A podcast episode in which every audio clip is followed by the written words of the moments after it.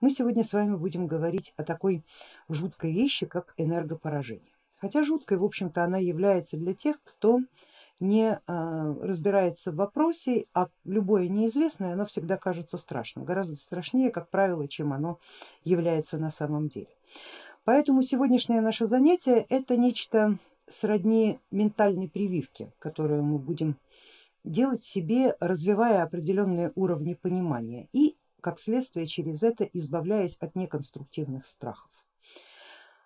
Когда-то давно, когда знаний о системе сознания, о том, что у человека есть тонкие тела, что они функционируют по своим законам, вот когда таких знаний не было, любые э, вещи, которые обозначались, обозначали энергоинформационные поражения, в народе их называют порчами, проклятиями, сглазами, подселениями, звучали, конечно, очень ужасно и очень жутко.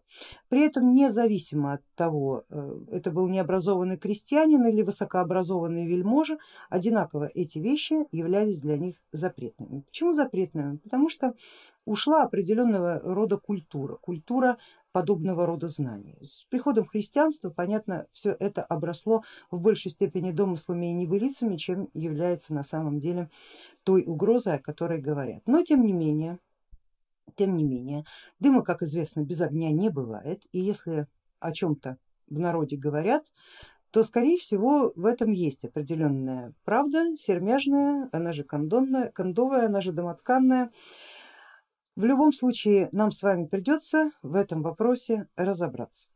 Мы пройдемся с вами теоретически по всем уровням сознания и поймем, где и что у нас э, уязвимо для таких вещей, которые называются энергопоражением. Поговорим о том, как от этого защищаться и как вообще предохраняться. А, потому что для того, чтобы предохраняться и защищаться, надо знать причину возникновения. А причина всегда есть. Вот это мы с вами должны запомнить с самого начала, что ничего никогда не бывает беспричинным. И если мы эту причину не видим, это совершенно не означает, что ее не существует. Поэтому помимо того, что мы в теории узнаем все, что нам необходимо, мы еще и подумаем и осмыслим, каким образом мы можем в естественной среде, в естественной природной среде существования нас защищаться от несанкционированного и возможно даже болезненного воздействия на различные тонкие тела. Я очень надеюсь, что наше занятие э, приведет вас к определенному пониманию э, сути и смысла и причины таких вещей, э, как энергопоражение, раскроет вам механизм его возникновения и как следствие избавит от неконструктивных страхов, может быть даже наоборот даст определенные механизмы и уверенности, что вы защищены в той или иной степени от подобного рода воздействия. Впрочем, основа, конечно, лежит в знании. С этого мы с вами и начнем.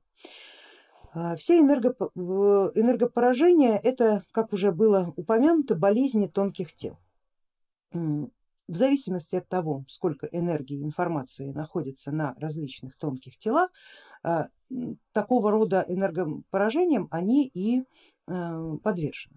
Вот если мы с вами посмотрим на схему тонких тел э, в сочетании энергии и информации, нам опять же эта схема очень много чего расскажет. Давайте мы ее посмотрим, да, и вот вы видите, что на каждом тонком теле у нас различное количество энергии и информации. Соответственно, те энергопоражения, которые более энергетичны, будут ложиться на более энергетичные слои, тонких тел, а те, которые более информационные, они э, пропишутся на более информационных тонких телах. И вот эту штуку мы с вами запомним, а, эту штуку мы с вами запомним и а, она поможет нам это понимание, это максима э, разобраться в э, самой методологии вычисления и диагностики тех или иных процессов.